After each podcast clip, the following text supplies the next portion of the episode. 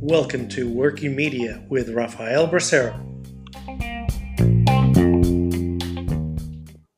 Welcome to a new episode of Working Media with Rafael Bracero. Today's guest is Austin Strauss, Director of Programmatic at Involve Media. Austin is a good friend, and actually, we've been uh, collaborating on some projects uh, in, in, my uh, in my real life outside of the podcast. Uh, and he's been a, a, tremendous partner. So, uh, a warm welcome uh, to Austin. Thank you very much, Rafa. I really am honored to be here today, and I appreciate you thinking of me and, and including me in, in your great podcast. I'm excited and I'm very informed in the space. So I'm looking forward to all of the questions that you have, and hopefully I can shed some light on some opportunities and, and challenges in the programmatic world for all the listeners. Well, we are super excited to, to have you uh, on the cast and, and particularly to talk about programmatic, which is uh, obviously such a such an important area uh, for for marketers th- these days. So, so um, so first of all, let's let's talk a little bit just about you personally uh, and how you came up. Uh, uh, you know, just a, a, little bit about how you even got into programmatic uh, before we even start to talk about what programmatic is, because I think a lot of people are really uh, probably uh, not entirely super clear on what what how programmatic is structured. But let's just talk about a little bit about your personal journey into into the the industry. Sure. So when I went to school in college, I had a degree and graduated from Pace University with business management. And coming out of college, I really didn't know what I wanted to do from a career standpoint. And I applied to all sorts of different opportunities, ranging from project management to on-site in on-site construction, uh, new development projects to some other uh, tech-based organizations and lo and behold, I, I, found a small opportunity, which was at the time working for a very uh, independent performance based marketing uh, team. It was a group of four individuals. I was hired as a social media account kind of rep, more or less. And through the first early onset, the first few months, I learned the ins and outs of Facebook and all the nuances there. And sooner than later, through the likes of uh, through the likes of the conversations that I was having both internally and externally at my, my initial organization, I realized that I had more of an interest in the programmatic world. And, and what I meant by that was the technology and all of the components in programmatic, the complexities of all of those and how they talk together really intrigued me in a way that Facebook did not. I, when I think of Facebook, I, I think it's a great platform, but it, it's all really housed in one single platform that is Facebook. It's essentially that walled garden that everybody talks about, where programmatic has so many different components and players and partners that I was more intrigued in that space because I felt like that was a real opportunity for me to learn and grow in an area that people or the general public wasn't necessarily an expert in. So I felt like I wanted to know technology behind the scenes as to how things worked and I thought that alone, that knowledge alone, would set me apart from a, a bunch of other colleagues and folks in the organizations. So, so tell us a little bit about what. Uh, so let's just kind of baseline this conversation so everybody's clear. So, what is programmatic? So, to me, programmatic, you can think of it as real-time auction-based buying, and it can come in tons of different forms. So, when you think of programmatic, the most common thing that people think of is small little banners on the side of your screen that basically follow you when you visit a website and then they show you those products that you looked at on a different website saying, hey, come back, click on this product, add it to your cart. And that's what most people think of as programmatic buying. Now, that is entirely accurate, and that is one of the many forms of programmatic. But what I found, again, through the likes of the education that I've, fostered at these organizations, was that there's so much more to programmatic. To me, aside from the audience based buying, there's there's a level of strategy and marketing that that you need to kind of deploy in order to achieve whatever advertisers marketing goals that that may be. So it's it's not necessarily just the buying itself but it's deploying a strategy that fits for the medium that we are running in this case programmatic. So programmatic in a nutshell is not an intent based medium. Nobody usually for the most part sees a banner on the side of their screen, clicks on that banner, and then proceeds to make an action from that banner when it's the first time they're seeing something.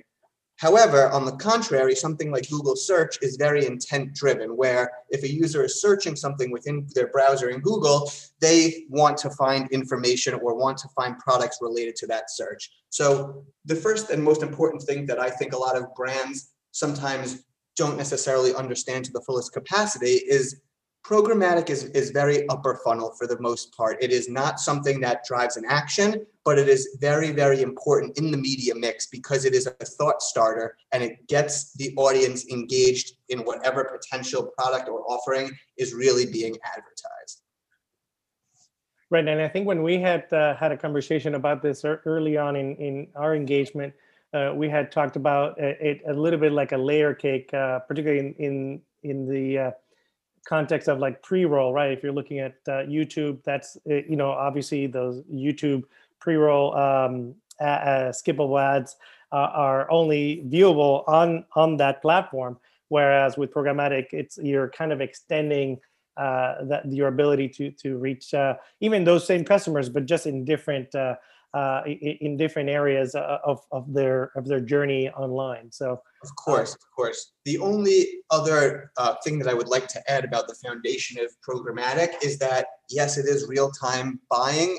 It is also audience based buying. So that is really what kind of came and took the industry by storm is the, the, the data component of programmatic. So that unlike traditional, let's say TV or linear buying, where you buy a specific publisher or network, and then that network skews in one uh, demographic or the other, the beauty of programmatic allows you to take data from verified and trusted data providers such as Oracle, Blue BlueKai, Nielsen, Lotame, etc., and apply that to your programmatic buy so that you're not necessarily wasting advertising space and, and hitting users that aren't relevant for your actual product. The programmatic offering allows you to target an audience who you believe are your core customers and essentially allows for the most efficiencies in the buy because all of those ads are targeted to users who have shown some sort of browsing or website behavior that aligns with who you believe your customer is as an advertiser. Right, and and, and even uh, taking it a step further, uh, you know, you can go beyond. Sometimes, uh, you know, you'll see on on uh, YouTube, right, where where you have enthusiasts uh, of different of different stripes for different categories uh, is uh, the, the, how they delineate the audience.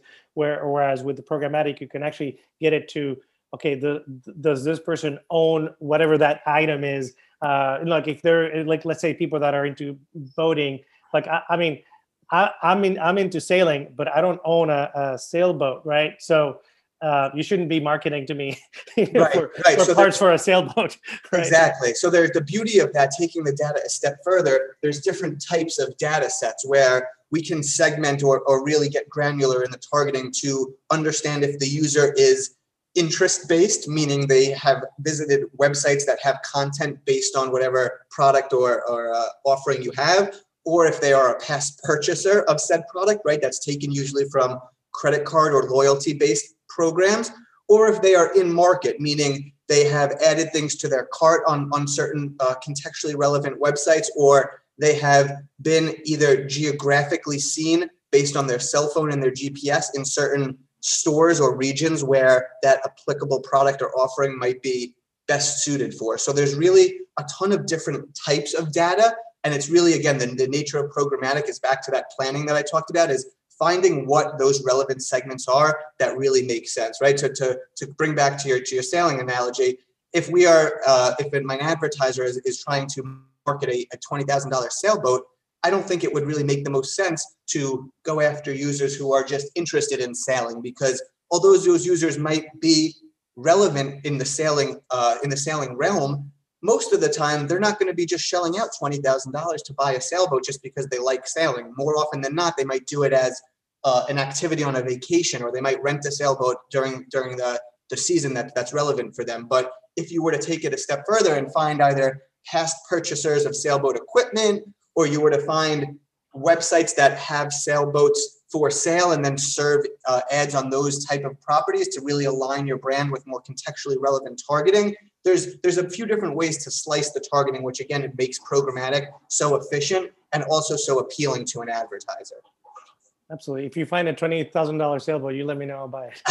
I, I guess uh, my my uh, baseline for for the sailboat market might be a little It's like a, it's like a car. I love it.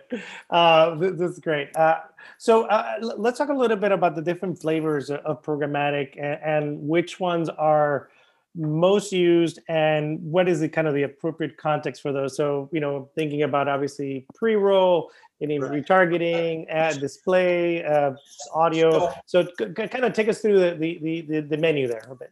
Sure thing. So I, I first, before I even jump into that, want to caveat it already by saying that each medium and programmatic usually is suited for a different purpose, depending on what other media strategies an advertiser deploys, as well as how that advertiser views programmatic in relation to the purchase funnel. So the, the most plain and simple types of programmatic are kind of what myself and you already touched on, which is that display banner that follows you on a website, or in, in the most other common sense, those pre-roll videos, which is an example of that would be if you were to go on, uh, let's just say CNN.com, and you wanted to watch a short news clip before the, and, then under that news clip was that article, there'd be a 15 or 30 second ad on CNN.com, which is also a, it's called a pre-roll, meaning it comes before the actual content of the ad. So that and, and display are probably the two most prominent types of uh, programmatic.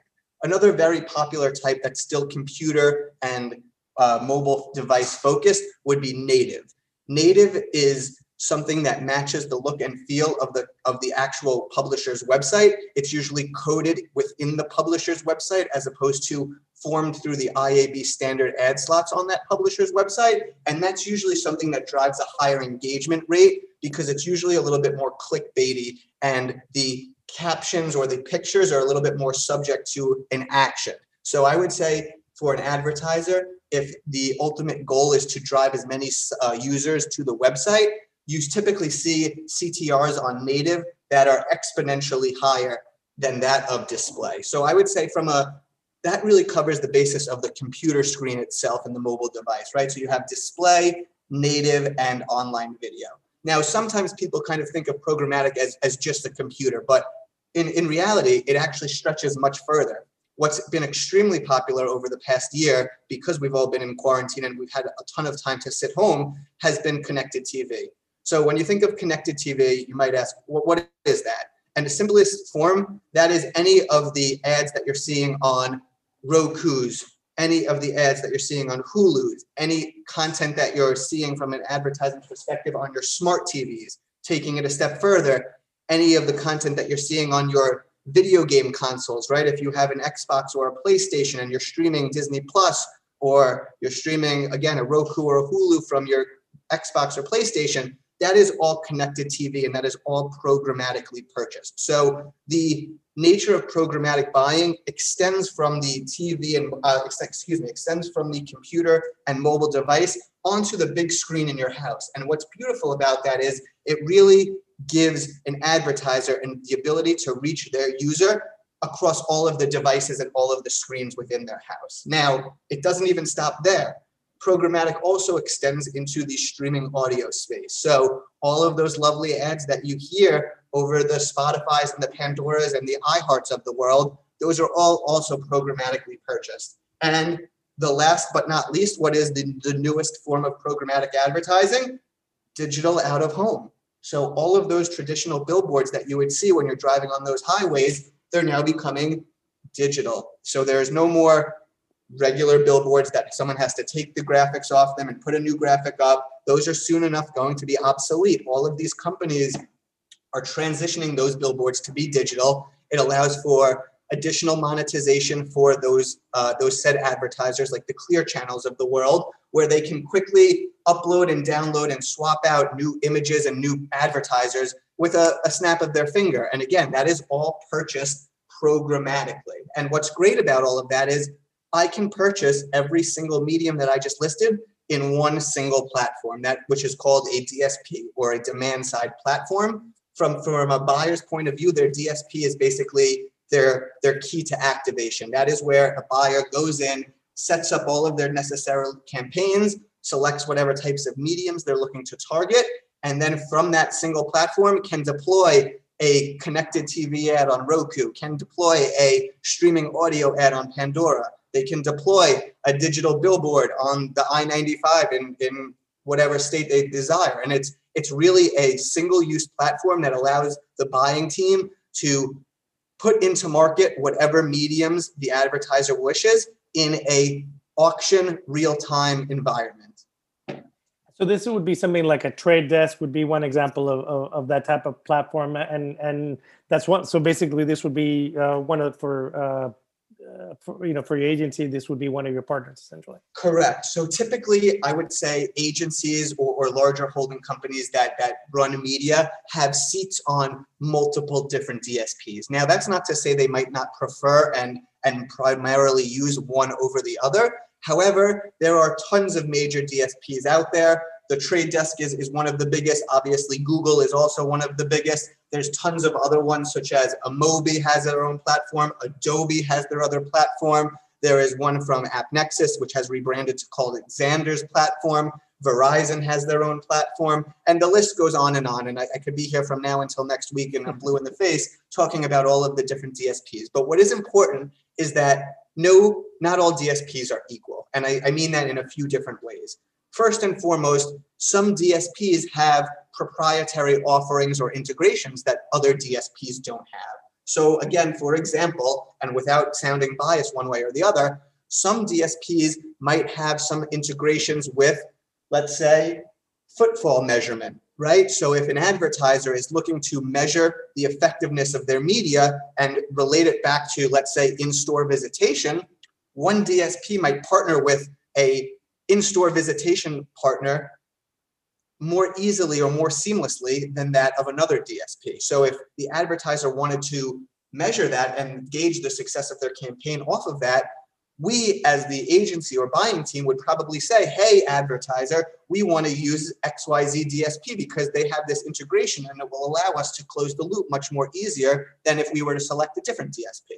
So that there's definitely some nuances to the DSPs themselves, and that's more from an integration perspective.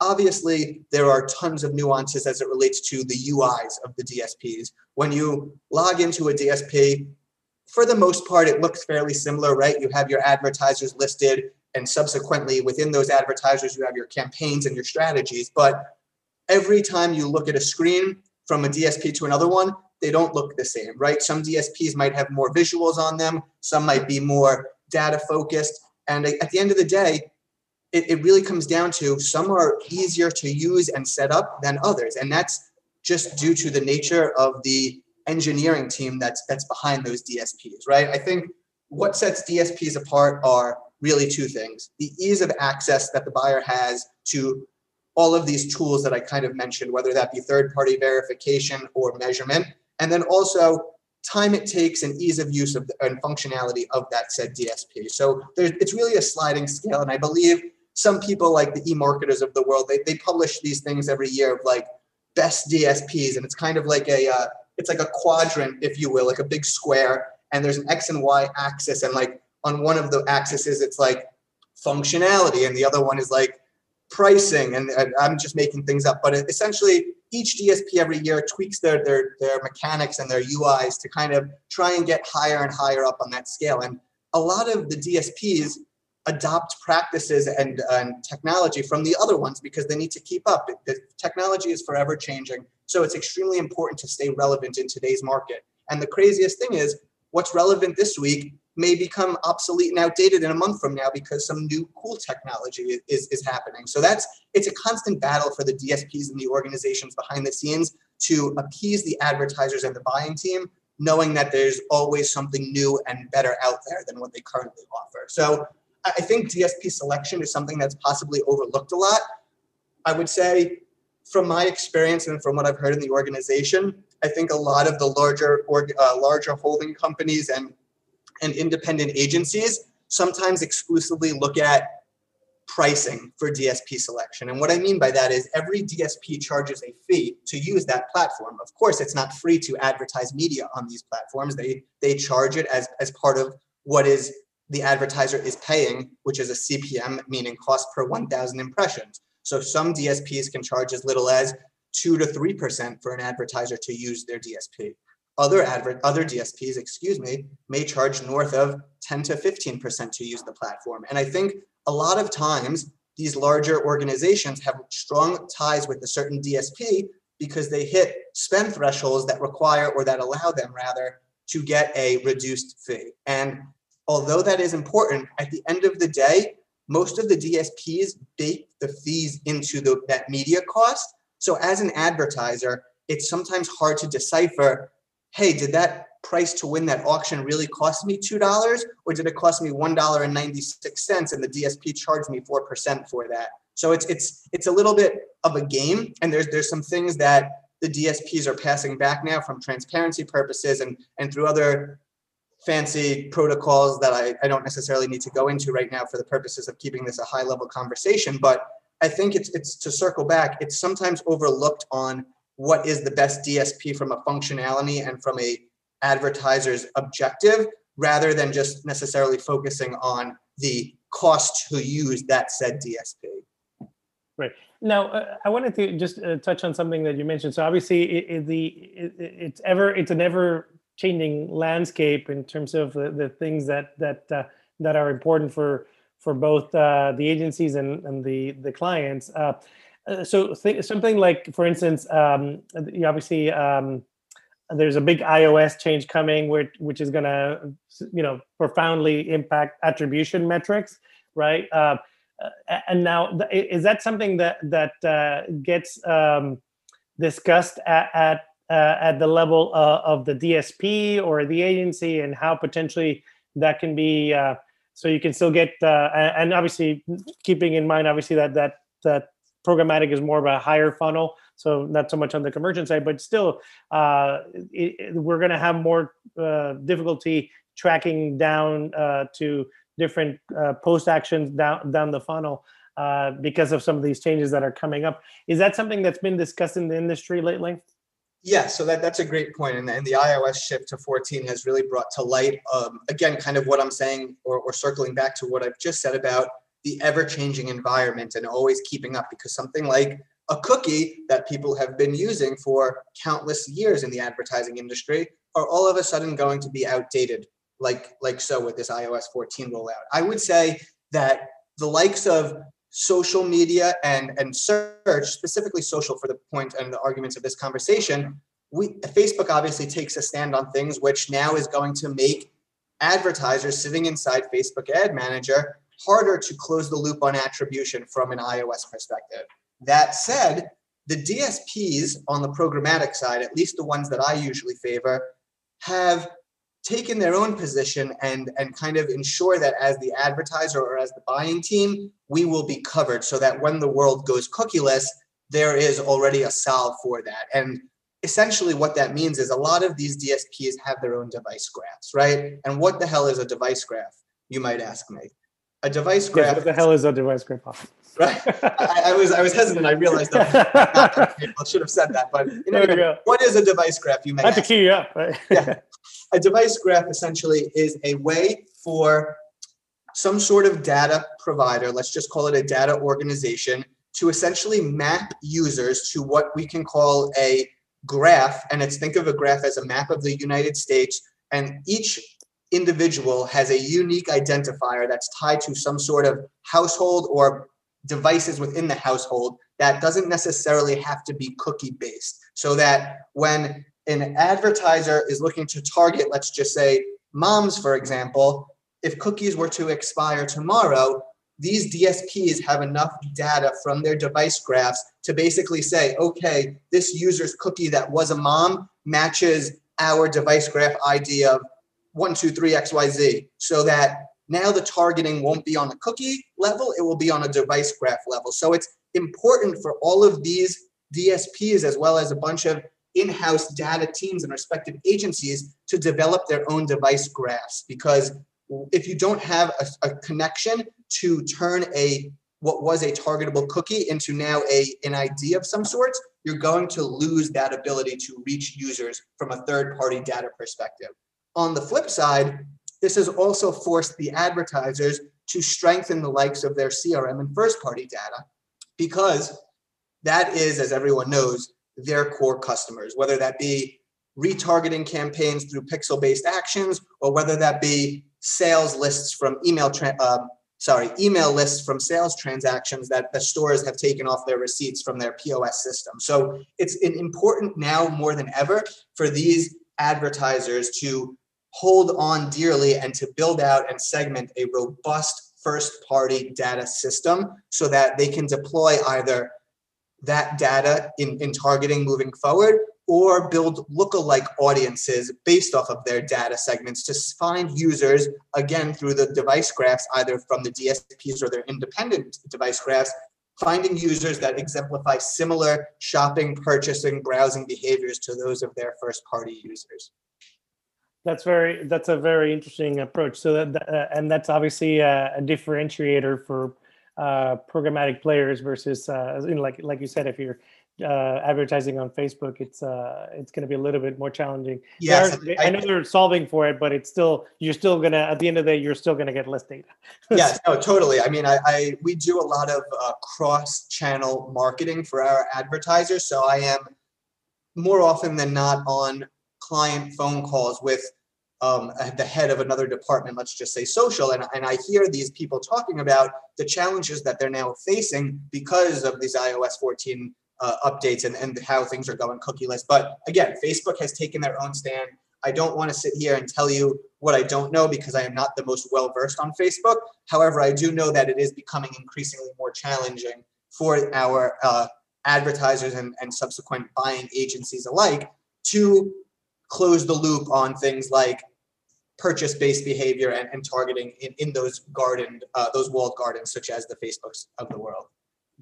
Very good. No that, that's that's very good uh, information for for our audience. Um, okay so switching gears a little bit so i, I wanted to talk a little bit uh, more about your agency uh, where, where, you're a director of programmatic. So Involve Media tell us a little bit about uh, your agency. I know they're new york based obviously uh, but but give us a little bit of, of flavor uh, as to what the agency is about, uh, how they're structured, uh, what kind of clients uh, you're usually uh, working with, um, and then we can kind of go a little bit more into that.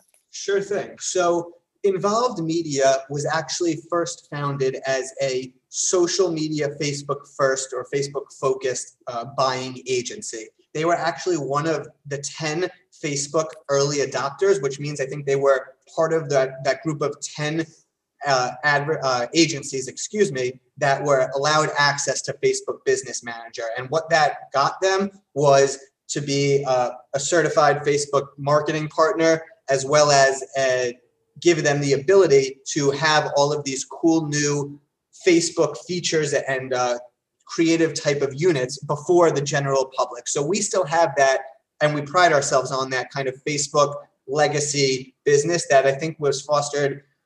I it, it predates my uh, my arrival to Involve Media. However, I believe it was something like ten years ago. I would say, give or take, but I, I don't don't want to be misquoted on that. However, Involve Media then was acquired by what is now my parent company called Active International. And Active International, without going into too much detail, is the largest independent corporate barter company in the entire United States. And we also have global um, we have global offices that that really are in in every continent in every major touch point. But keeping things in the U.S., Involve Media was acquired by Active International. I would say probably with the likes of seven or eight years ago. And at that time, it was a social first and social exclusive agency.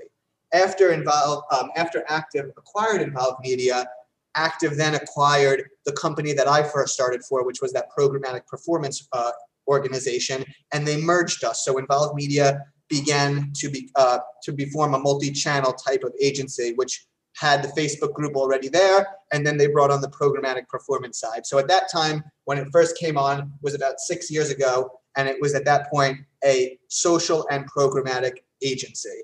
A year after that, they did another acquisition and acquired another small search-based agency, and they housed them all together. Now we sit in one nice New York City office. We are Involved Media, which is a full three-channel offering covering search, social, and programmatic. And we do all roll up into Active International. Now, Are you guys in, you guys in Midtown? We're in. yes, our offices in- are on 31st and 5th. It feels like an eternity ago since I've been there because we've all been from home, but. I, I do miss that office dearly. It, it was a great spot. We actually moved within the past two years prior to the pandemic, so it was nice to to get some some new office space, and, and I look forward very much to being back there. Now, I kind of forgot what you asked me about. Other than that, to be honest with you, Rafa. So the so the other question uh, related to that is what kind of uh, clients uh, do you typically have, um, and then uh, and then relatedly, what is the the most successful use of, of programmatic that you've seen with a client uh, so far uh, during your tenure? At, So involved media has essentially two facets to their business. Being that we are a subsidiary of Active, Involve Media can be thought of as the execution arm for all of Active and Active's respective clients. So whenever Active's clients call on the Active teams and says, hey, I have either a programmatic, social, or search campaign that I need to run, Active would call on Involve Media to do that execution. Now, Active's clients range across the entirety of the ecosystem. I would say we have some of the biggest CPG, retail, e-commerce, hospitality, aviation, D2C, and again, I can't um, because of the nature of how barter works. Everything is a little more privatized, so I'm not. I don't have the ability to relay to you all of our clients, but they they really span from all verticals, and I would say they are most of our clients are, are the top 10 biggest of each vertical. That said, there is then also the other side of Involve Media, which is treated just like any other independent agency. We have a sales team that goes out and pitches our offering for full cash business, where if it's a new or smaller brand or a medium to larger size brand who needs some sort of buying team or buying expertise, we would go out, try and win that business, and then have our team of traders, whether that be social search, programmatic, or a combination of the three, execute, report, optimize, and provide insights for that said campaign. Now, I think it's great to have both sides of the business, first and foremost, because it, it gives optics for me into the whole world of barter and the big, big corporation of Active International.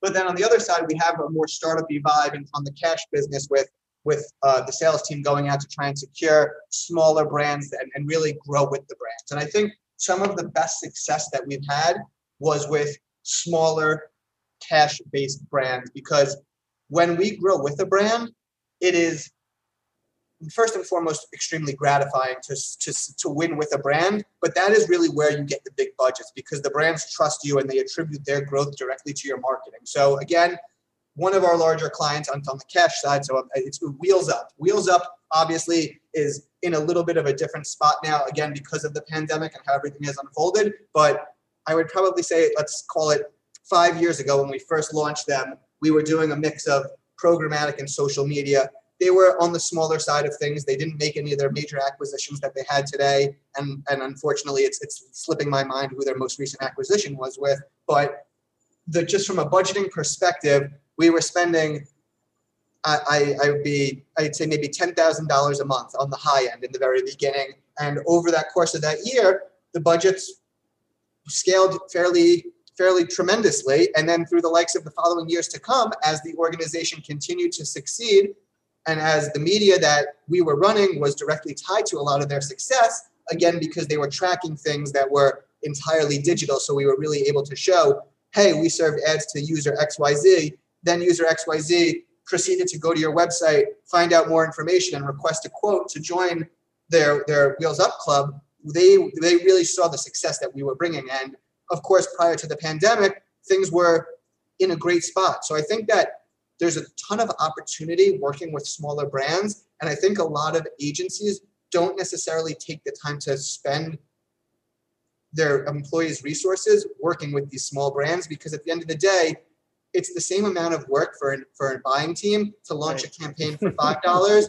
than it is to launch a campaign for fifty million dollars, right? You still have to set everything up the same. You still have to tag and report on everything the same way. So I think a lot of times, or oftentimes, agencies and and buying teams overlook smaller brands because the the budgets and, and the, they can't say from a resource allocation standpoint it's worth their while. However, on the contrary, there, there's so much potential there where, like I said, you can take a brand that's spending pennies a day and exponentially grow them to be one of the, the, the most scalable clients you can ever have. So I would encourage agencies and, and smaller buying teams to always, always, always think about and, and find cool new brands that that are really just getting their, their feet wet in the advertising world, essentially showing them the expertise that you can bring to them, then delivering on that expertise will pay off in, in ways that you cannot imagine.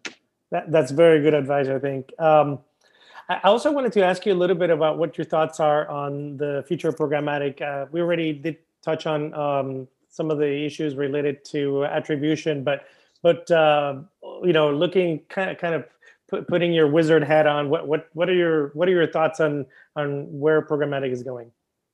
So attribution, I guess, aside, because I, I would before I answer the where programmatic is going, I think in the world of attribution, one of the biggest challenges that I face as a let's call myself an agency is education.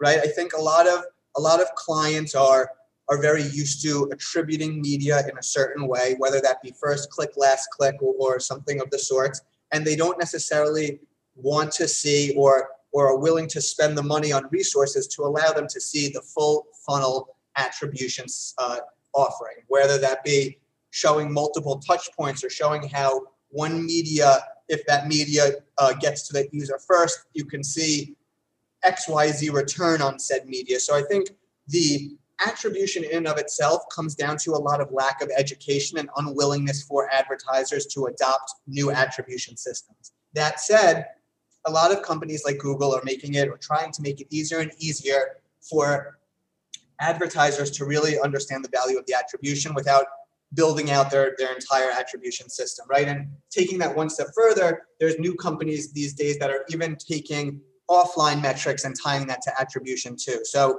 there's there's tons of attribution tools and resources out there but i would say the hardest or most frustrating part for me would be trying to get advertisers to understand adopt and recognize the value that each media plays in the funnel of the user as they complete the journey from either awareness to to purchase that said putting attribution aside i think programmatic is is going to be with us forever. I know it's it's not fairly new anymore. I think the buying style has more or less stayed the same as it relates to audience-based real-time buying. I just think it's going to soon enough extend to other verticals that we we can't even imagine yet. Perhaps those verticals haven't even broken through to us as, as consumers. It could be new technology that's going to be around in 10 years where audience-based buying and targeted media and finding these efficiencies are never going to go away. And if you look at any statistic you see on programmatic, it is an upward slope about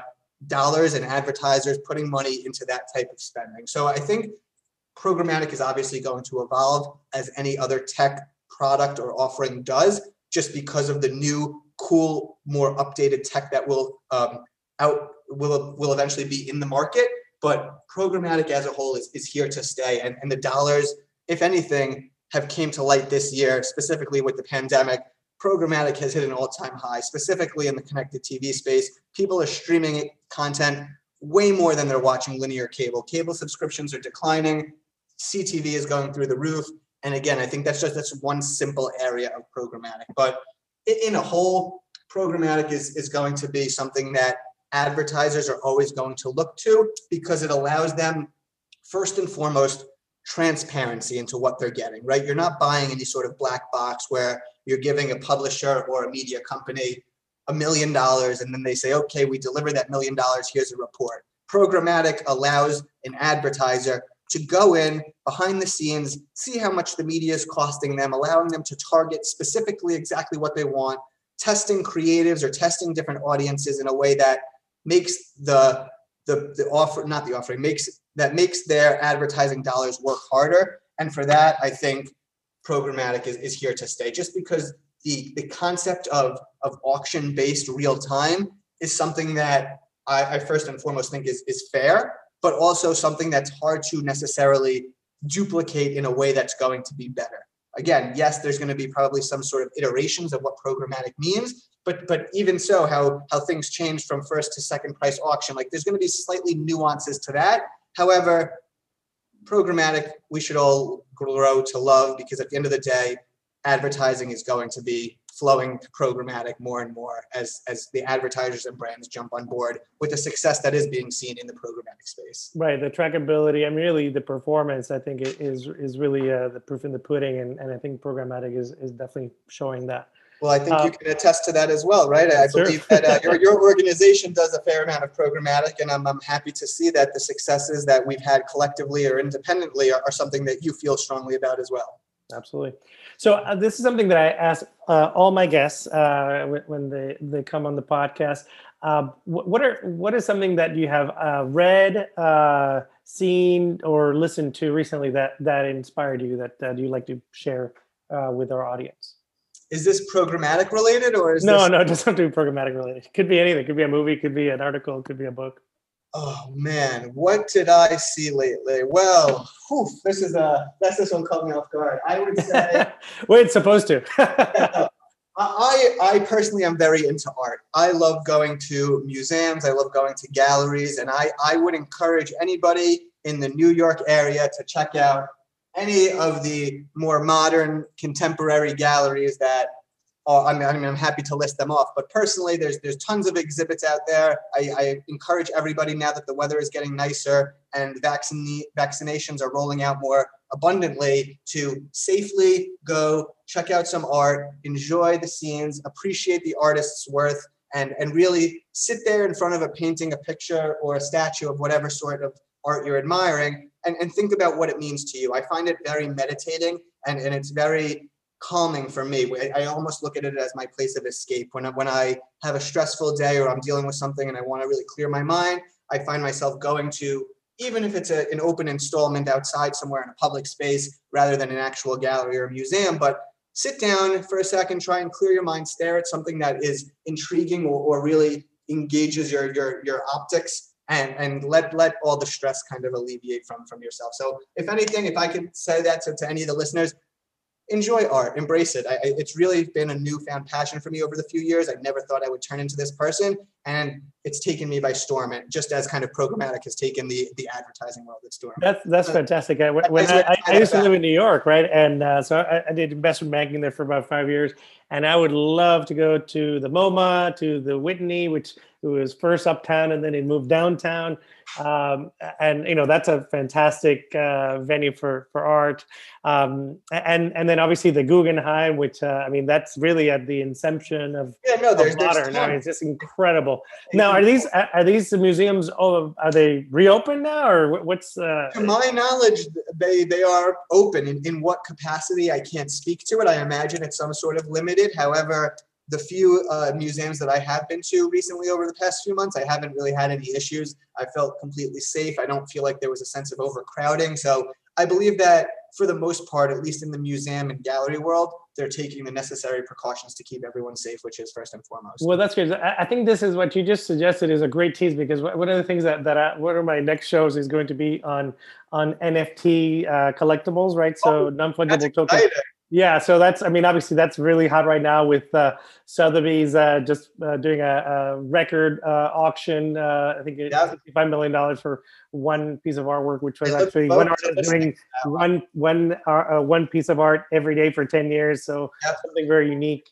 I actually just bought my myself bought a a NFT not for 65 million, but on on crypto recently. So it's it's a really fascinating area and it kind of uh, layers into all this uh, area with blockchain and and uh, so yeah so th- it's uh, just the integration of art and, and tech is uh, interesting. So it's a very appropriate uh, record that, that you gave us. So very cool.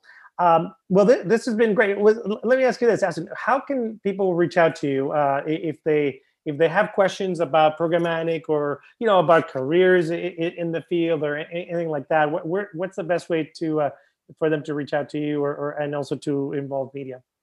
I would say the best way is probably through LinkedIn. Um, I'm, I'm happy to to provide my name or, or, LinkedIn profile, but if you just type in Austin Strauss Involve Media, I'm sure it's going to pop right up on LinkedIn. Um, there's my email address is on there. You can send me a direct message. I'd be happy to engage in any sort of conversation, programmatic, art, or otherwise, to really take this conversation or any of the conversations that we've had further and, and build out a more robust plan or, or really just gain an education or understanding of something else that somebody wants to talk to me about. So I do encourage you to check us out. You could go to involvemedia.com. You can go to activeinternational.com. You could find me. You could find another member of my team. We're all here to help, and we are more than happy to provide our insights and our expertise to any advertisers who may be listening as well. Well, this has been a masterclass in programmatic. So really, thank you for for being uh, our guest today. Uh, it's been really fun uh, to chat about uh, you know really rangy way about uh, programmatic and and other things. So uh, just thank you, thank thank you so much for for being with us. Rafa, it has been my pleasure. Thank you for having me. I cannot wait to see what is next on the world of podcasting for you. So I applaud you in advance. Thanks again for the time, and I wish all the listeners farewell. Thank you so much. And as always, remember to subscribe to the podcast. Uh, uh, thank you for listening, and then stay tuned for the next episode of Working Media with Rafael Berset. Thank you, guys.